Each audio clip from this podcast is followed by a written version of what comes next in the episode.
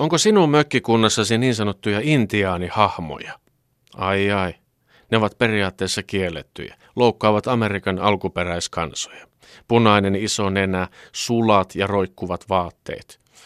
Jos sellainen hahmo pulpahtaa vatukosta mopon tai muun ratsun kanssa esiin, otappa puheeksi. Ihan asiallisesti vaan. Se nyt on vielä vähän auki, pysyykö herra Heinämäen lato-orkesterin bassoa peukuttava intianihahmo arkiston puolella vai päästetäänkö hänet vapauteen, laajemmin lapsiemme silmiä ja mieliä saastuttamaan. Kansanedustaja Suna Kymäläinen, entinen päiväkodin täti, ajaa tällä hetkellä tätä alkuperäistä asiaa. Sitä tässä vielä miettii, että mitä tässä saa enää leikkiä, tämmöinen keski-ikäinen mies. Kaiken maailman Ben Furmanit muistuttavat ihan aiheesta, että olisi hyvä pitää leikki mielessä siellä makuukammarin puolellakin ja puristaa oikein kunnolla ilopintaan puolisonsa kanssa.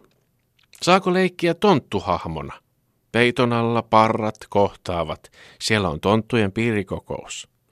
Vai onko sekin kulttuurista omimista? Puutarhatonttuna ainakin saa häräillä. Vai eikö sittenkään? Nehän ovat alun perin kotoisin Saksasta ja ansaitsevat sen, että niille ei naureta. Vihata niitä saa. Se ei halvena ketään. Sinällään tuo inkkarileikki olisi hyvin luonteva makuuhuoneeseen. Kun on karvaa naamaan kertynyt intianin nimeni olisi pomppii parran päällä. Ylävartalo on paljas ja valmiiksi kiiltävän hikinen. Mutta kun ei.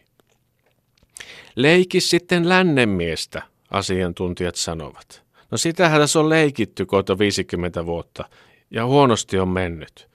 Lännen mies on hahmona nolo. Hän on omaksunut läntisestä kulttuurista sen kaikki huonot piirteet. Kuluttamisen, itsekkyyden ja elektroniikkaan uppoutumisen.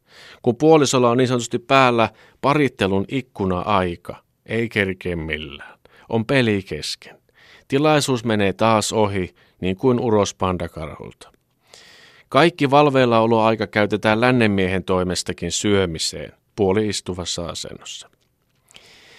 Pitäisi siis keksiä joku hahmo, jolle on jo irvailtu niin paljon, että uudet irvailut eivät enää satuta. Ne koetaan ainoastaan kunnianosoituksina. Leikkisinkö makuukamarissa IT-insinööriä? Vihkyytyisin ja säätäisin oikein kunnolla silmälasit ja tennissukat päällä. Olisin aktiivinen, kuin lassie janoisena vesikupin äärellä.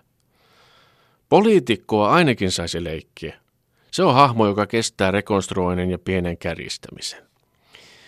Mutta saavatko poliitikko ja IT-insinööri rakkauden avolouhokselle saapuessaan rakkautta osakseen, vai pelkkää naurua ja tuhahtelua?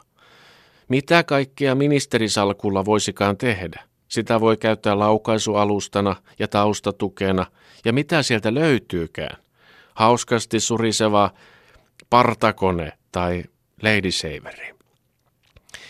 Meidän perheessä ei enää katsota lastenohjelmia, mutta viime aikoina on tullut muisteltua niitä oman perheen mielestä parhaita ja vähiten loukkaavia. Pelle Hermanne oli ylivoimainen, vaikka lavasteet huokuivatkin pahuutta. Hän sai minut hetkeksi raitistumaan. Röllipeikko tulee kakkosena. Hän on uniikki ja alkuperäisiä esikuvia vailla – vaikka muistuttaakin aavistuksen mökkinaapuri häyristä. Ja aina voi tarttua kirjaan. Omia mielikuvia ei Suomessa vielä sensuroida.